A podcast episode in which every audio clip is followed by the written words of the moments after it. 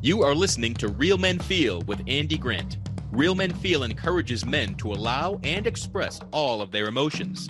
Despite what you may have been taught, all emotions do serve you. Real Men Feel is committed to engaging in discussions that most men aren't having, but all men can benefit from. All links mentioned in each episode are in the show notes found on the blog at realmenfeel.org. Now, let's get to it. Hello, and welcome to another edition of Real Men Feel. This is your host, Andy Grant. You know, I'm not sure if the world has ever been in a more uh, chaotic place than it is these days between the global pandemic of COVID 19 and global protesting around racism and police brutality. There can really be a big lure in escapism, in hiding out, uh, and getting drunk and high. So there's really been no better time than today for today's guest. How convenient is that? Enton Barefoot is my guest today. Enton is an author, drug and alcohol counselor, and recovering addict. Welcome to the show, Enton. Yeah, thank you, Andy. Nice to be on the show. Awesome, awesome. So uh, first, I want to ask about your name. I like so I I I uh, for years I write screenplays for fun, and I was like collecting new unique names. So I've never heard of your your first name or your last name. But that, that that this is this is not a made up name. This is not a pseudonym. No, no, yeah. unfortunately not. so is is barefoot at all a common name in the UK? Uh, not really. No. Um, pardon me. It's. I think there is a couple of barefoots in America somewhere. Um, I'm sure because when you look at like trying to find, you do a search, to say like of my surname, and I'm sure there was there was a, um, a maybe a guy that was that came up popped up somewhere. Oh. Uh, that was many years ago. So to go back to like so my name barefoot um, used to, when I was at school, people used to think I was a uh, red, red Indian. So right. they thought I was red Indian, red Indian descent. So my nickname at school was Chief. Um, and then, so my first name, my my dad was a big John Wayne fan. Oh. So one of his characters in a film was called Ethan, and I think my dad had too much to drink, and it came out as Enton. Uh, so that's his story anyway. So, pardon me. Yeah, so like, I'm I'm lumped with that name now. Cool, cool. So you're here to talk about um, your book Laid Bare, which is an autobiography, and I always want to start like like what first prompted you to want to write your story at all? Um, so yeah, it's everybody seems to ask me that question, and, yeah. and it's and it's really it started off when I, when when I was homeless. Um, so uh, so when I was in, my, so I managed to get by a tent, and I I managed to get myself in a position where I, I could read. So to, to like when you've got pitch black, when the darkness is outside you, and you're in, you're in, trying to settle down for the night. Um, I right across the middle of the bar in your tent, I'd have flashlights going down so I could so I could read. Um, and I started reading people's autobiographies, and I started reading, just started doing a lot more reading because it helped me sleep better as well. Hmm. Um, and I started reading people's people's books in the field, um, in reading books about recovery and about addiction and um, and their stories. So um, I've been lucky enough to to have my book endorsed by Russell Brand. Um, so I read his so I read his story, um, and I read a book called Street Cat Named Bob as well. And it was a combination of, with them two, and I thought, although good books, I just thought, I think there's a story. I think my story is worth is worth writing down at least. Um, and then fast forward I was on the, I was homeless for about four, just under four months, and then I got lucky. I got on board with a homeless charity, and it would then gave me the, the, the structure of going back to normal, trying to live a normal life again. And I just started writing, just just stories that I that I, that I remember doing, and just things that I, how I what how I felt, um, and so just memorizing of what what time how good times were, but how how bad they really were. And I gave it to the chief executive of the, of the charity I was, I was I was on board with, and he'd read these, these snippets of stories, and within I, I, never expected him to read for him to read it there and then, um, and he came back within 10, 15 minutes and said, "Have you got any more?" And I was like, "No, I've just started writing." And he went, "Well, would you be, would you give me more?" I said, "Yeah, if you want to." He says, "Yeah, I, I, I'd like to." and so it gave me that confidence. Mm. Just then was that small feedback, and I thought, okay, I'll go away and I'll write down, and it, and it, it just becomes a process of just writing. There's no structure, so it's writing, writing, and writing. So that's pretty much how it how it became about, really. So at, at that point, you're you're you're homeless and you start writing a story. Were you were you already in recovery at this point, or were you still dealing with with your active addiction? So my story starts with my recovery being on the street. Hmm. So the minute I hit the street was that that that night, that first night when I, when when you have nothing. There's there is no family, there is no friends, there is no money, there is nothing. I have nothing left. Um, and that night was probably the worst night I've ever experienced. Um, and all the emotion came out. So just the tears, just everything came out.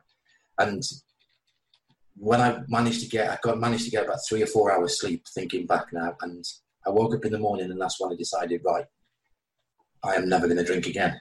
Mm. And if and, it, and that day, that day was the the goal was not to drink in that day, and I achieved that.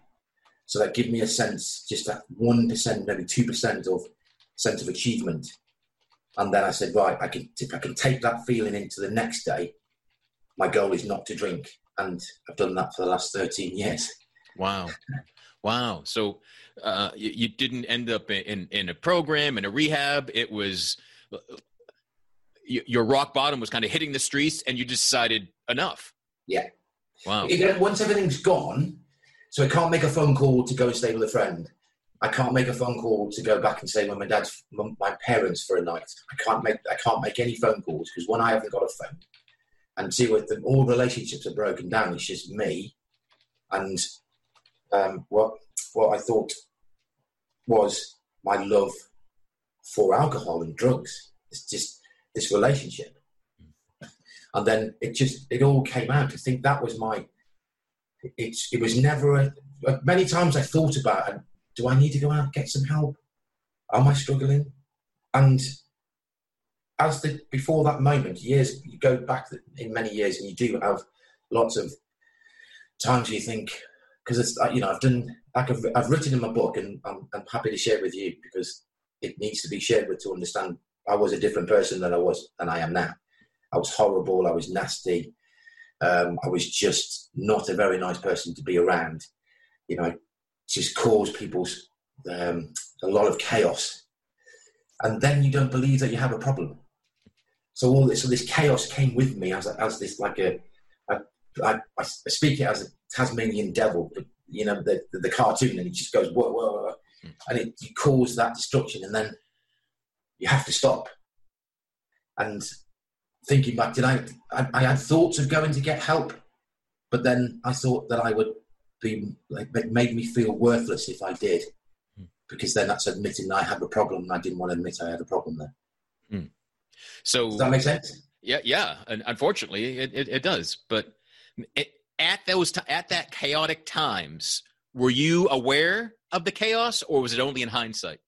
Uh, it, I think sometimes you're aware when you went. So when you're high on, when alcohol has played its part, when cocaine has played its part, when ecstasy has played its part, it's only the following day when the drugs, when your body is like saying, "Okay, it's my turn now," mm. because you put me through hell, and I'm going to put you through hell now. So what the the, the hangovers, as we call it, the withdrawals, and all all those things that come after, it's you don't you only you you realise that you don't remember what you've caused, but you have some knowledge that something's gone wrong. Mm. But I don't want to think about it, so it's just I'll just easily I just go and find another drink. I'll just I'll just go. I, I won't I won't worry about it because that's that's not my problem. I'm just going to go and do what I want to do. Does that does that do you understand? Does that make sense? Yeah. So, uh, how old were you when you started to to drink and to use? So the, the, it's the opposite for me because the first time I drank alcohol was at 15, and it was a terrible experience, an absolutely terrible experience. Um, and you know the saying, "I'm never going to drink again." That's what it's just like. It does make me laugh now. So the first experience was not not enjoyable. It's only when I like I went through loss. So I, I kind of I moved away, so broken up, uh, which I'll go into the go talk to you about as well. So uh, the loss of my first girlfriend, my first love. We all know how that feels to have somebody to love you for the first time in your life. Somebody's going to take a chance and love you. When that's gone, it's like that was a real heartbreaker. And then I kind of just get I got away uh, for a bit because I'm from a little country called Wales, in which is um, probably a place that your audience is probably not. Some of them have probably heard of. Um, so my dad was from England, um, so I meant I went to stay with his when my family there, and it's only when then so I had this freedom where I could start a new life. I think I enjoy I enjoyed what the drug alcohol gave you in, in the first instance. So the relationship was was how it's supposed to be, a pastime, you can go and have a few drinks after after work. You can have a few drinks after sport, playing playing like playing sport. You can go and have a few drinks after having a meal. So it just became a relation, proper relationship. But it's only when my insecurities were still there, I never dealt with them. So all these insecurities were still there. So once they were there, the more alcohol I drank, the more they got taken away and pushed down. And it's incredible how that makes you feel and you want that feeling all the time. And I think that's what I relied on. And when you then, what I, what I know now is that's what you rely on is, is that feeling it gave you for many years. So I had a, had a, I started off okay, and then it became more of a dependence, and then, um, yeah, chaos. So it sounds like, again, in, in hindsight, a, a resistance, a, a, fear, perhaps, to to feel the uncomfortable feelings within yourself, the those insecurities, and and to feel the pain of that heartbreak? Yeah. yeah. So as a child, um, I had severe anxieties. So I was af- I was afraid of the dark. I was afraid of spiders. I was afraid of being beaten up. I was physical harm was physical harm was I was I wasn't I wasn't strong enough.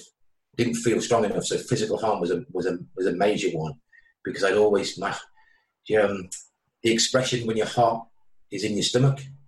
So when you like when you see something something that's like you, you feel that it's not right, and these these people are coming, and you think people are coming after you. It's like just straight up in my stomach, and it's just like really hard to get to like to to push it away. Um, I was afraid of afraid of um, I was claustrophobic, so I was afraid of um, small spaces. So all these fears were just there, and I can't thank my mum, mum and dad enough because they tried their best to understand what was going on. But I never went to see a child psychologist as as the provisions are today, where you can go and and seek help for these things.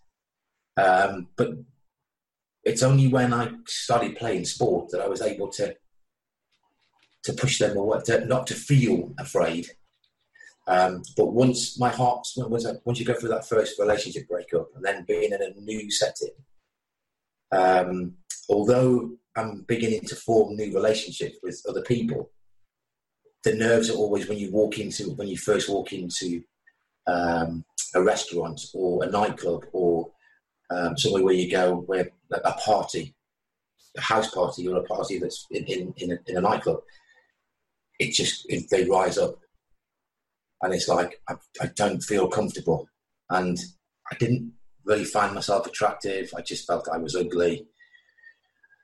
I just had a lot of lot of things going off in there, which which I thought came from my heart, which I thought was true. Um, and alcohol just gave me, just took that all away from me, and yeah, it was it just really had this relationship with alcohol that just, uh, in in effect, it came it became my best friend. Yeah.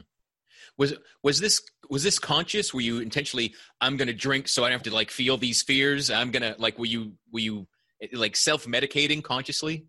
It starts off unconscious because you know the feelings there but you don't know the drug the alcohol is going to work. Mm. so you just you kind of just keep yourself keep your distance from people and then once you have a sociable environment where you're drinking it then the, it works unconsciously first because I didn't know what alcohol was doing to me. All I knew, it, all I knew was that it's like the butterflies are gone. I don't feel afraid of you guys anymore. In fact, I feel incredible. I feel incredible. and then it becomes conscious. And then he says, right, okay, so if I drink this amount, I, not, I don't have to worry anymore because now I find my now I find my best friend. He can have this this this this liquid, this pint, you know, this liquid. This can be this big, that big, or that big. It can help you so much, and I think that it became conscious consciously and, and later on. Yeah.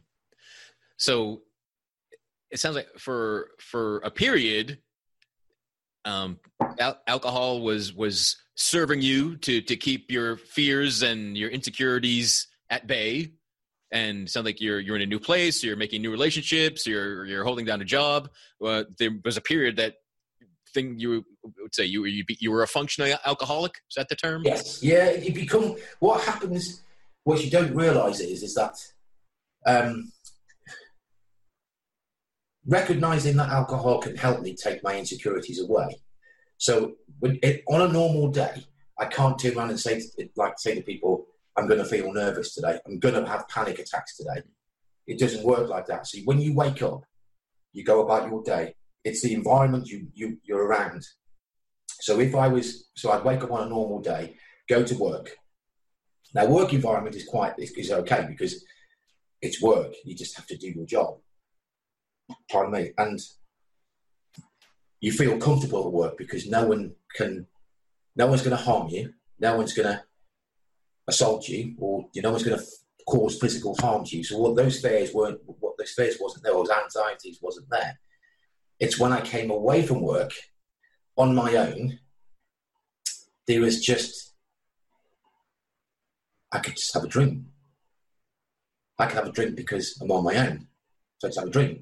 And then after a while, once you then go into a, a public house or a bar, you start meeting friends, uh, um, familiar faces in the new in the new area that I was, and they get to know you, and then they make you feel safe because oh, oh, it's Enton. Enton would like drink, yeah, of course you can, yeah. So you then make it, then you form friendships. But I was always at this this at a, at a distance. But as soon as then the alcohol would kick in, it was just like then I was fine because it's me, alcohol, and we have this wonderful relation, relationship we're always going to have. Mm. So I hope that answered that answered your question. Mm. So then, what what was the descent from this?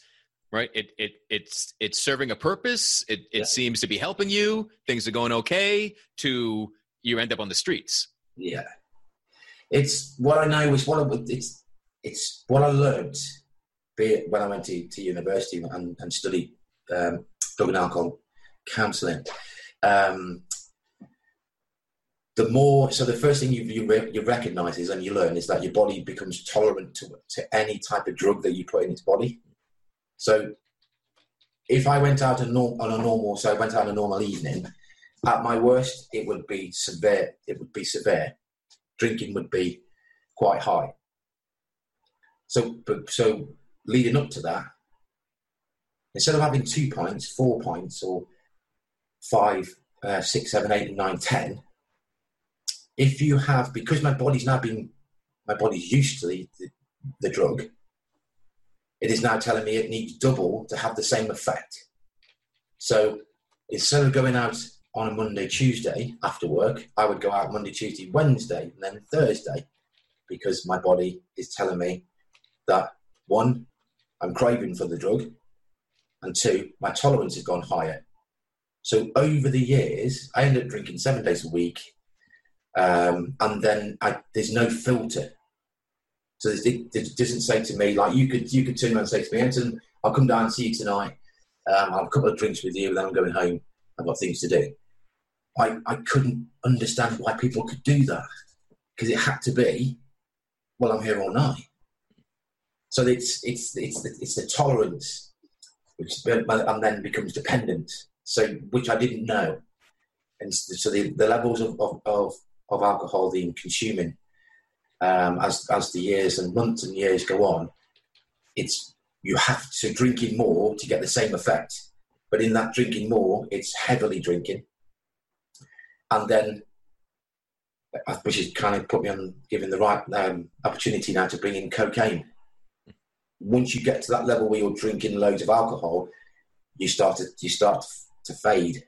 So the drug kicks in because alcohol is a depressant, and then somebody had uh, somebody said said to me one night, "This drug will keep you drinking if you want to give it a go." And I was like, and there was there was never a second thought. So, and I got introduced to cocaine, and then that was just another level. Then, and I could drink to levels where, I, I, if I'm honest, I should have lost my life a long time ago. But somehow I'm still on this planet. But the levels of drinking then was just it was out of control. So it, it becomes like Thursday drinking, and then I, I, don't turn up for work, and I, I turn up for work in in a real state. So they send me home on the Friday what's the first thing I do when I go home? I don't go sleep. I just get a shower and I go back out, and then it's just it's just that. Um, I think it's just the not the chaos of it all, but I think it's just the, the no um, the chains are broken off now, so I don't I'm not pulled back by anybody. So if I lose my job, I just go and get another one, and if I lose that one, I just go and get another one. So I think that's that's the core. That's the the fundamental as, as the as the years go on, consequences for my actions, and then you just don't you don't pay your rent, you don't pay your bills, you just don't pay anything. So, and then there are consequences for that. Hmm. So, so then you did you had a series of losing jobs. Just oh, just find another job. Jobs are easy. It's not a big deal. Not, nothing. Nothing really struck you as a, a warning sign? It was just no. different circumstances. Yeah. No, no, because it's it's and it's it's strange, but when I think about it now and I talk about it now, because you don't actually have. It's not conscious to turn around and say I have because you never admit, you never tell. You know, I never told myself I had a problem. Did, you know, did anyone I, did anyone else try to tell you that? Did people? Oh yeah, yeah. Oh, absolutely. But you just that's get you to. I would just turn around like I would get very defensive and just say, think about your own lives. Don't worry about mine you know, I'll do what I want to do. I'm I'm young, free, and single, so you're not going to tell me what to do. If I want to drink, I'll drink. If I want to take drugs, I'll take drugs. You know, that's hindsight's a wonderful thing, isn't it? So people were just trying to make you aware. It's that awareness. Look, listen, mate. Come on, Anton. Think about it. Look what you're doing. You know, please take a look at what you're doing.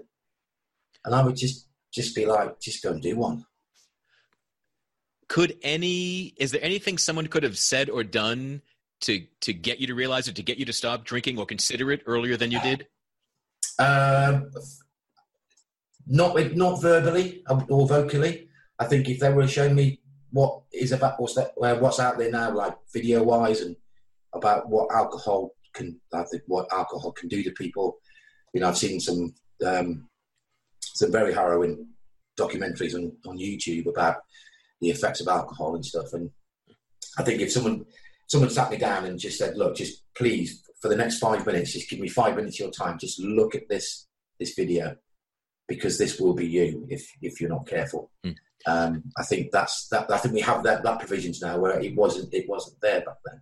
So you really had just no sort of education of what alcohol did to the human body. No, I didn't know nothing until I went to university. I didn't know what, what didn't even know alcohol was a drug. Really? Wasn't a concept. Wasn't a concept. Alcohol was a drug. Uh, what didn't even know was a depressant. Didn't even know the the, the, the how alcohol works. Um, so nothing. And and you, you, my parents tried to help, but they were in my mind they were being too parental and like trying to tell me as an adult to try and to do this, this, and this. And I would just turn around and say, "Well, I'm not a kid anymore, so." You know, this, these are my choices, and I'll make them. I'll make my choices, and it's very defensive. So, and it can be very I was very harsh to them as well. So you know, I, I would just tell them to stay out of my life. Yeah. You know, who, who do you think you are? You can't can't parent me now. I'm an adult. You know, I'm going to make this is who I am. This is what I'm going to do, and I don't care if you don't like it. This is, you know, that very single-minded mindset where you do have like, um, it's a very, it's a very selfish mindset because it's all about you. Mm. Um, and what's not going right for you, or like for me, what's not going right for me. You're, pretty, you're, you're telling me this when it's got nothing to do with you. So leave me alone. And then what will that do? Then it just increases the frustration and all these feelings are going inside me. So I just drink more. And then because alcohol over time, uh, so you have there's beer, um, beers, spirits, and wines. Well, you realise quickly that if you buy a bottle of Jack Daniels or you buy a bottle of not some nice whiskey, you know, Jim Beam or you know something, anything like you got any any spirits that can get you to the to, to the hip quite quickly. But then before you know it, you're having this much, then you're having this much, then it becomes three fingers, and then you and then it becomes a bottle, and you're still sober, you're still alive, you're still standing, and then you just think, and then then I didn't even think that I was had a problem because I just thought I was a good drinker. People told me, I, you know, having that relationships with associates that know you, they just thought, blimey, you can drink beer. Well, thanks, you know. I thought that was like a pat on the back, carry on drinking. Yeah, yeah. It, it's it's it's fascinating how how clouded um, drugs and alcohol can can make us of ourselves and how it interprets everyone else and um, it's like only the opinion of, of, of other drunks matters to you. like, you know, yeah. it's, it's so I didn't, so I didn't love myself, Andy. So in in all these all these anxieties and all these feelings and all these the horrible things that that that my mind or the permission I give my mind to believe in, you know, when ecstasy came along back in the nineties, you know, so I was I was just like twenty. Um, so 94, 18 I moved. So by 96, um, ecstasy was was, was, was it's always been around since the 80s anyway. So, but ecstasy, it still had its purity. So it still had some of the, MD, the MDMA, um, MDMA that it has. Um, it was quite high. So I think, it, I think from memory, I think someone had said that they tested it a few years back, you know, over 30, 20 years ago. They had some like 15 to 20% MDMA.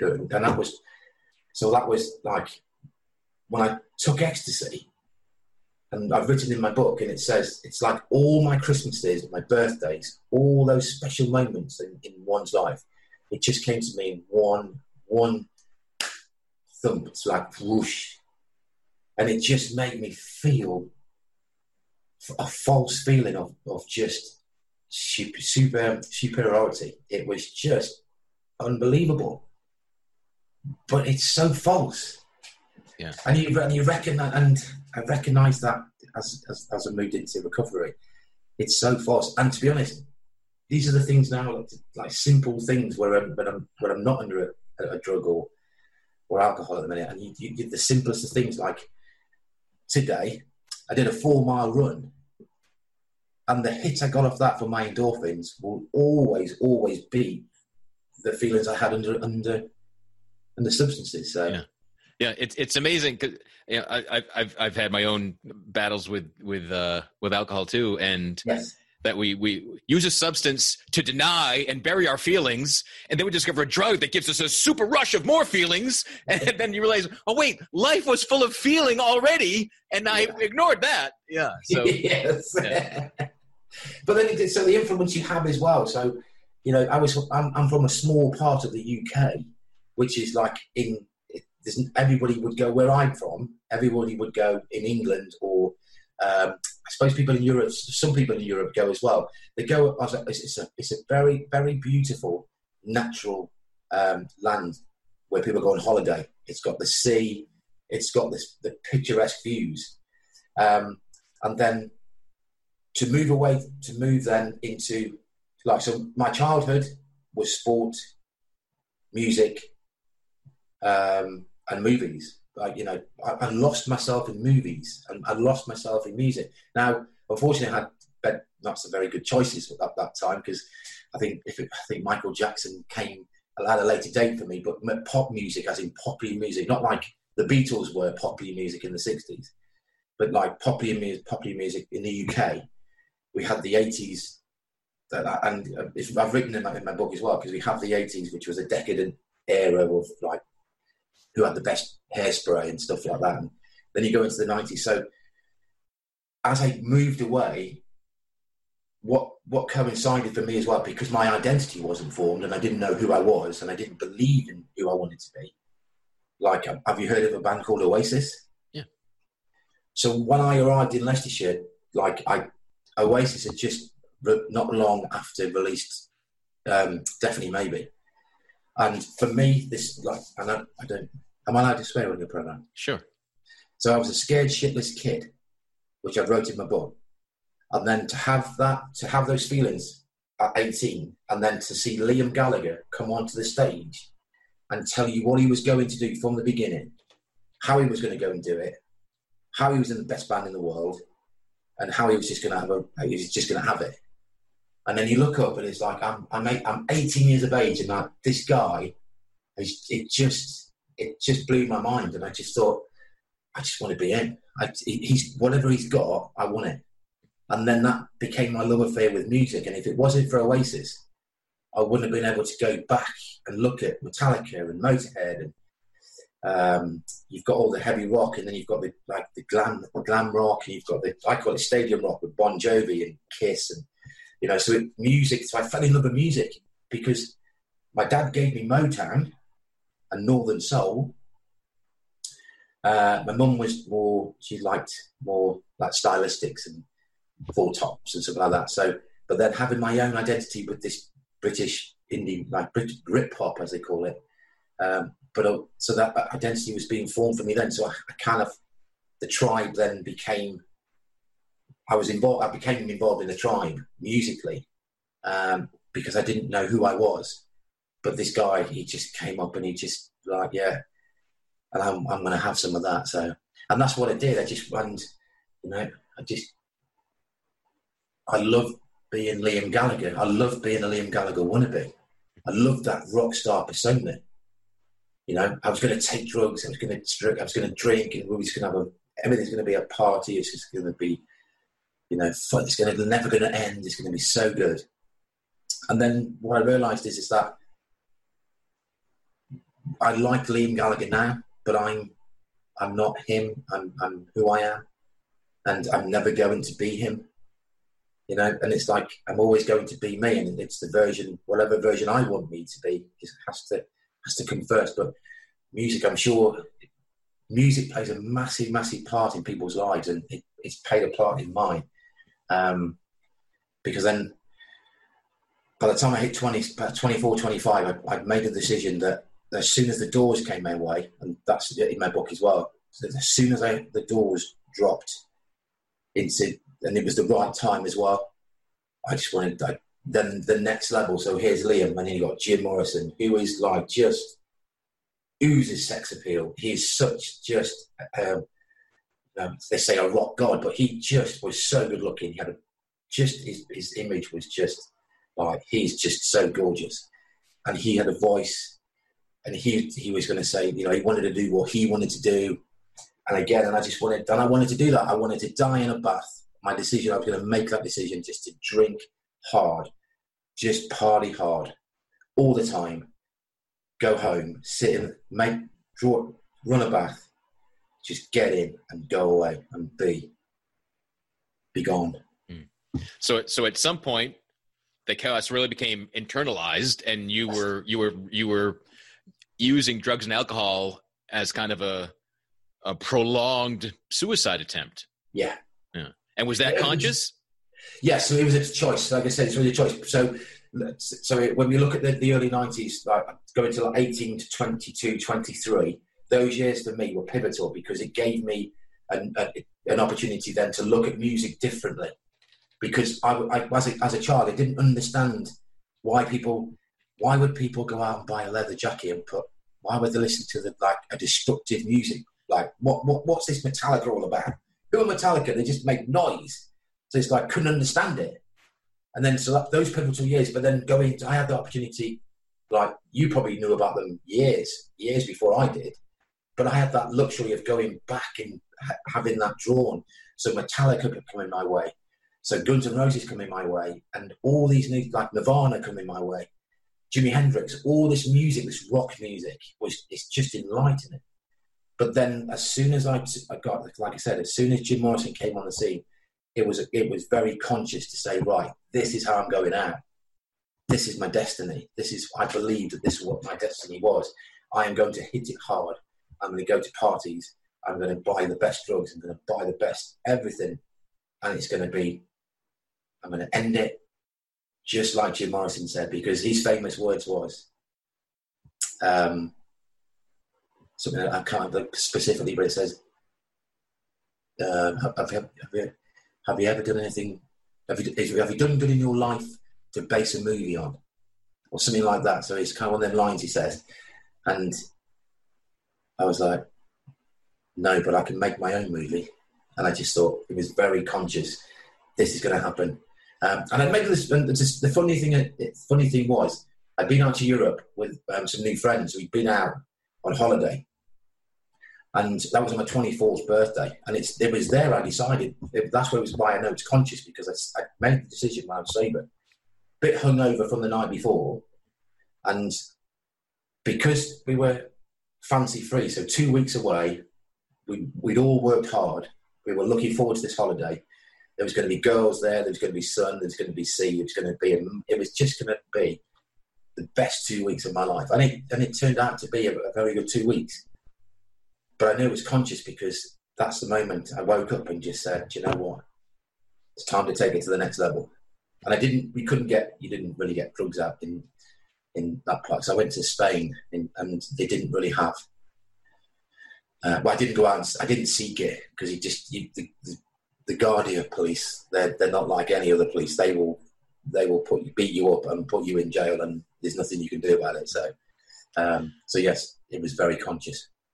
And there was this sounds like this very uh, glamorized image of yes. drinking yourself to death, and yeah. the, the, debauchery and the self destruction yeah. was was somehow attractive and impressive to you. Absolutely, yeah. I like it, it's it just gave me who did like a it just made me feel it's like cathartic. So it was just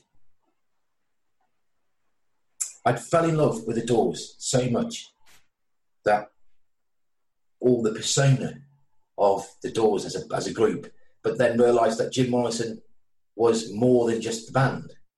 Um, i bought loads of poetry by him the, well, as much as poetry as I could read by him, and I just he it just put me on another level where the conscious being conscious of all those decisions after that, um, it just gave me permission just to go and do it.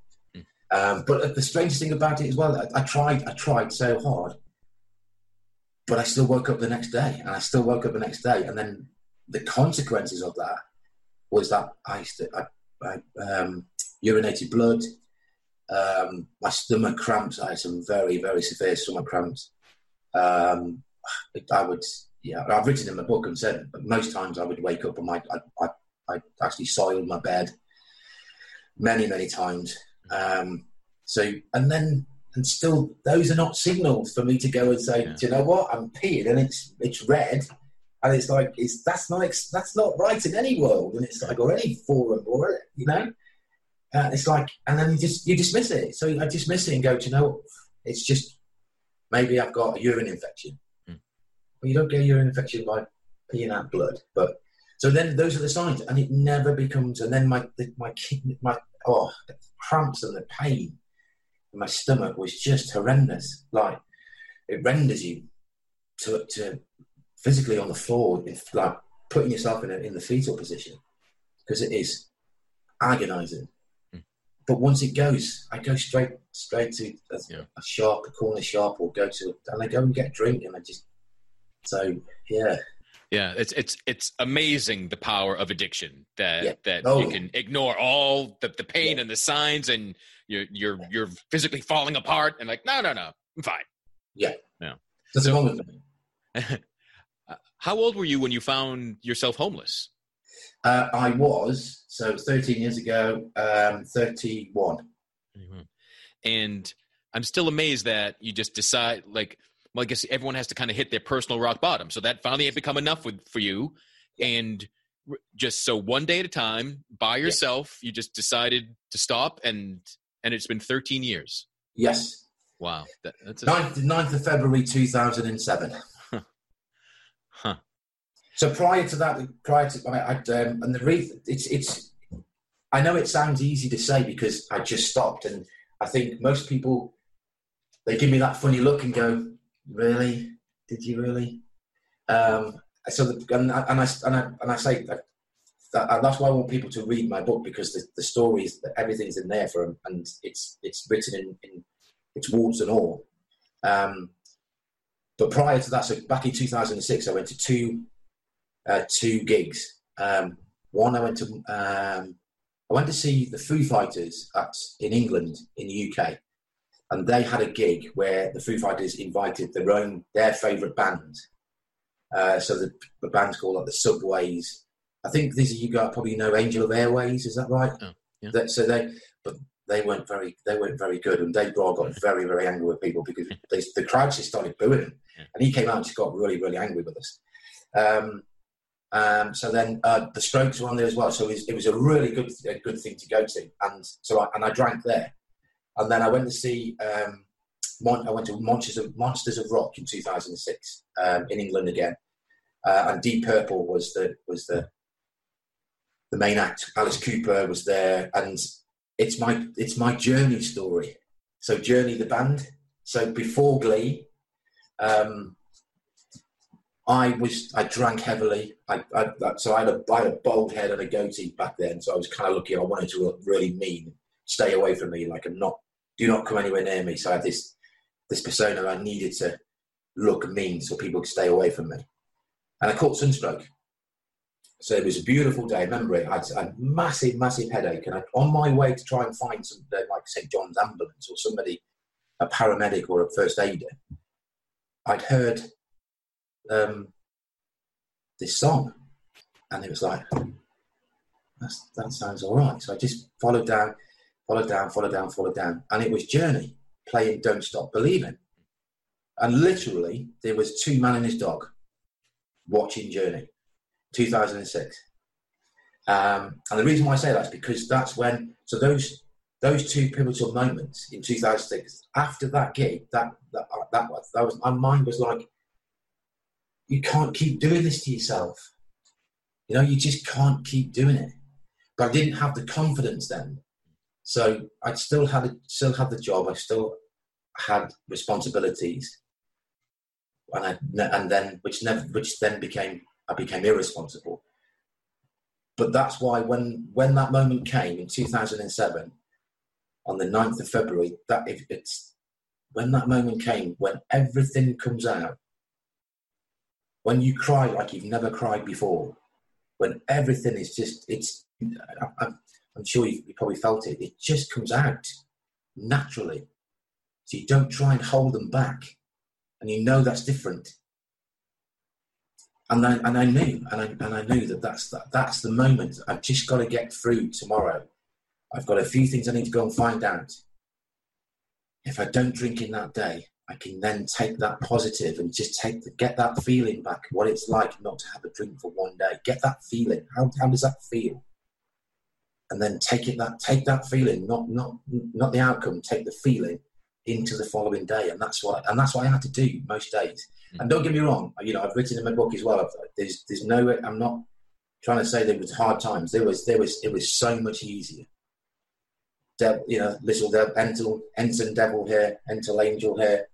You know, this one, he was just like, he was like, come on, think about it. You don't want to go. You don't want that life. You just stick with us. Stick, stick where you are. Keep drinking. Just keep it because take everything away from you. You know, take everything away and then it's that inner chatter, isn't it? It's that just, and I never allowed it to win. Mm. Good. So, so, so it, it wasn't easy, but you did it. Yeah. Yeah. And Oh, yeah. what, what, what, what, what helped you the most to do it? Believe it or not, there were other people on the street. So I, I, I kind of find, found a small group of people who, as I, as I went to investigate what I could, because I was homeless. In the UK, we have different different laws. I don't know how it is in, your area area about being homeless. So you go into the you go into a local council and you'd ask them if they could if you they could help you, and they couldn't help me because of whatever some um, what, uh, their policy at the time. So then they they directed me, signposted me to a local charity which could give you food, um, and because you because you're homeless, you can get like um, uh, not microwavable stuff, so you can get you can get for the um, fresh food like but not like fruit. Fruit was fruit was a savior, and then gradually after they'd been signposted around these these places to go, like churches. So churches, you go to, you can go to. I couldn't believe just how amount, amount of churches in where I lived, and where I ended up homeless. The amount of churches that was around, because you, I'd never known, you know, church life anyway. Um, so you go there, and then just ever so, ever so slightly, I would work who to hang around with, who would give me my space, and who was still using, who was still drinking, and I'm like, no, not no, no. Um, you, oh, you sound okay, so I'll have a chat with you. And so just uh, over the days, there were a few people I could hang around with, and we were doing it for the right reasons. And then I joined the local library, which was the best thing I ever did because it gave you warmth. And I, from the first day that I joined, I, I spoke to the, the, one of the employees and I told him my situation. So I just said, I've got nowhere to go. If I could just become a member, read a book, I'll, I'll stay out of the way. I just want to just want to stay around people and stuff and read and reading. So reading was a massive, massive impact for me as well. So that helped. Con- so the conscious consciousness around reading you absorb the words because you have time to, mm. and I wanted to. Does that make sense? Yeah. I wanted to then this, these books to take me away from my reality, um, and then over time, people knew. So people knew that when I came into into town or I came into a certain place, they knew that they wouldn't. This, I wasn't interested. If they're going to be around me, I'm going clean. You know, there's there's no two ways about it. So that helped. Is is there anything that you wish, based on your experience, uh, anything you wish more men knew? Um, that's quite a hard question because I think I think it comes down to um, admitting first. It's admitting that you do have a problem, and I think then if you know that if you if if that sinks in, you could then make the conscious choice to go and seek more help. So, um, at the time when I was homeless, um, because I was a single man and I had no responsibilities, like um, like I didn't have any children with me at the time. My son was with his mum, obviously, because we we'd broken up and that relationship had been that perished. Um, so I think when you're on your own, you have to make this. It's a, it's that. Do you go through that door and carry on, or do you go through that door and just persevere?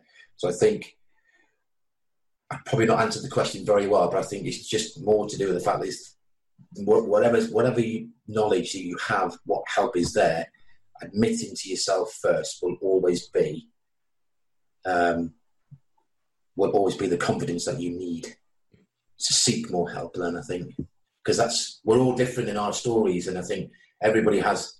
We all have these stories, like millions of us around the world, but we all come together because we've all been through a journey and we've all got our, our different stories to tell in, in that journey. So. I don't know if that's answered your question. So you've been clean and sober 13 years. Your your autobiography, Laid Bare, is out. Uh, yes. You got great. Russell Brand says it's an astonishing story. Um, you serve change and salvation is always available that you're you're an emblem of hope so with all that i want to know what you're looking forward to forward to oh wow what am i looking forward to i think um, just getting the opportunity to, to uh, come on shows like yourself like your your show and just to have an opportunity not to talk about the, my book and my journey of course but i think it's more to talk about that like just having the opportunity to to speak and, and having an opportunity to listen to other people's stories as well, so we can so this we can relate to what what's needed to make the, next right choice. So coming on um, like shows like like yours, and then other the chances to go on other shows, it's just the opportunity to, to, to give more education as well. Um, you know, I, have purposely kept out my uh, my mental health issues because I wanted to talk about it, and I, I know I've got a chance to talk about it now because it kind of puts it in light. But um, you know, I tried to kill myself um, twice, so two suicide attempts. The first one should have worked, um, and this. Well, I, w- I would I want to interrupt that. say no, it shouldn't have worked. No. Yes. Right. Okay. It, it didn't you. work. Yes, of course. Yeah. It's at the time. Um, if you, if, you thought it might have worked. Yes. By the way, okay. Uh, my mu- my mum was a very, very, she's a very inquisitive lady at the time. So I was just before, not long to. I was- 18, so I would, I'd kind of moved. So I'd moved into, the, into my dad's area and been with my grandparents at that time. So I kind of was feeling just not feeling very, not feeling right. And I, I just felt, I know I felt down. And my mum was very, she, she kind of knew that something was wrong. Um, but by then, I think the tablets had been in my system, and I don't remember it. So I, I don't. I just remember waking up in hospital. Um, so and then second time was when, was when you do have like severe the alcohol, the the drug, the depressants. Um, was so I was so depressed, and it was very hard to stop myself from injuring myself because I just wanted I wanted the pain to go away. Um, but leading up to that, it's it, you have these you have these kind of feelings that am I am, am I better off dead? And then you believe that. You give yourself the, the permission to believe that, and that's quite quite scary. And then having to go and speak in, to your doc, to a doctor or, or physician or clinician and just say, I'm not doing well. And I think those that's an opportunity to talk about that as well. So I think that that gives you um, first-hand experience. I'm sure many of your your guests and people that you know have, have, have had this or going through this, and we want them to stop there and then and just this. This is the best tool. What's in there? This is your best tool, just to let it all out. Yeah, I've often said that sil- silence kills men, Yes. and and oftentimes the bravest thing you can do is ask for help.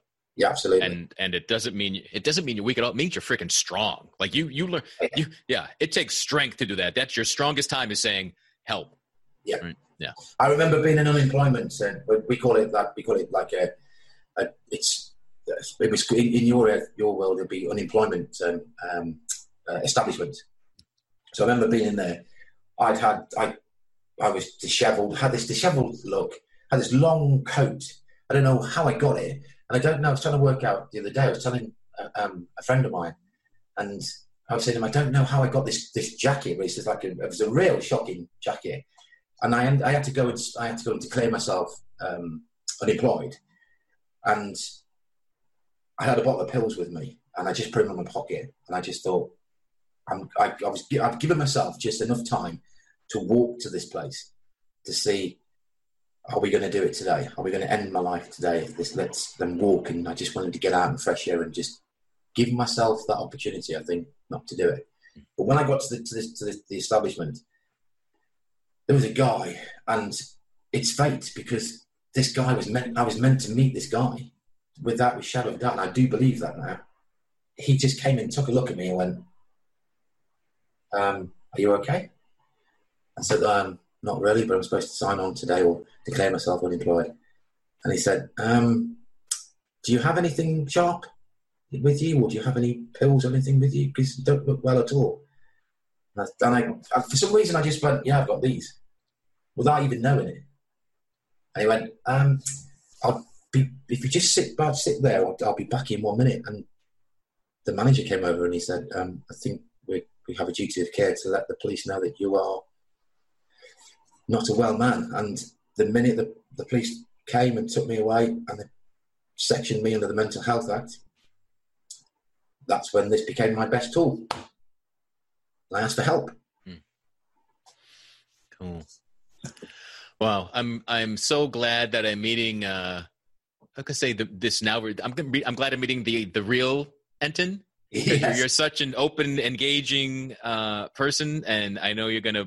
Your book is is and will continue to connect and give people hope and share that possibility, and uh, that everybody has the choice to choose life to, Yes. to, to, to, and the beauty of life and all the feelings of life and, and Yeah. not numb it, not try to hide from it.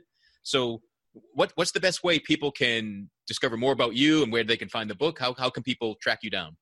Yes, so my website is uh, www.therealbarefoot.co.uk. Um, if it's so, it's my book is available on Amazon, so Amazon US, Amazon UK, Um, it's so there's a Kindle edition as well. Um, I'm or I'm on social media. If everyone puts, puts Enton Barefoot in, they'll and spell my name correctly, they'll find me. So yeah, I'm I'm I'm, I'm available there.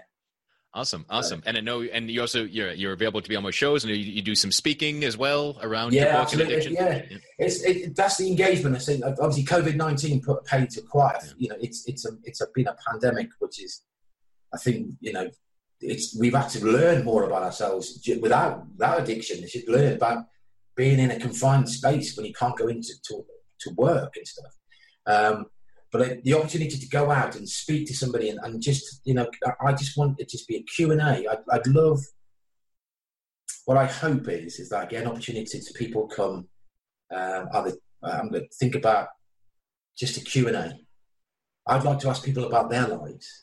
You know i, I want I, I'm, I'm that type of person that i can give you know this is me this is what i've done this is a journey okay? This is this this is my journey I'd love it if people bought it, of course, because I'd love people to, to read my, my story and my journey. Um, but I but I'm also I love people. I'm I'm I'm, I'm interested in people. Um, so we kind of have like a Q and A where the pre- the premise is they can ask me a question, I can ask them a question. So and it, it's that's what I like. And the, the motivational speaking side of things is just to, to give people, like you probably know yourself, Andy. You, I was able to save my life because of two things. One, I asked for help, and two, I wanted to receive that help to, to live a new life. So it's a new dawn in, in, in as, as we go as I go forward, but also to speak about the dangers. You know, and there will be if, if 20 people turn up, there can be one person who knows one person or another person that's going through these these issues and if my story helps them, if, if I can give them any education or anything that, that's worth anything of help, that'll be amazing. So those are the things I'm looking forward to. Beautiful, beautiful. Uh, thanks for joining us today, Anton. Thanks for writing your book, sharing your story. Uh, thanks everyone for listening. Um, everyone visit realmenfeel.org. We'll have all the links to, to Anton on social media, his website, links to the book. So if you're wherever you can't track it right now, uh, visit the site. We'll uh, see the show notes.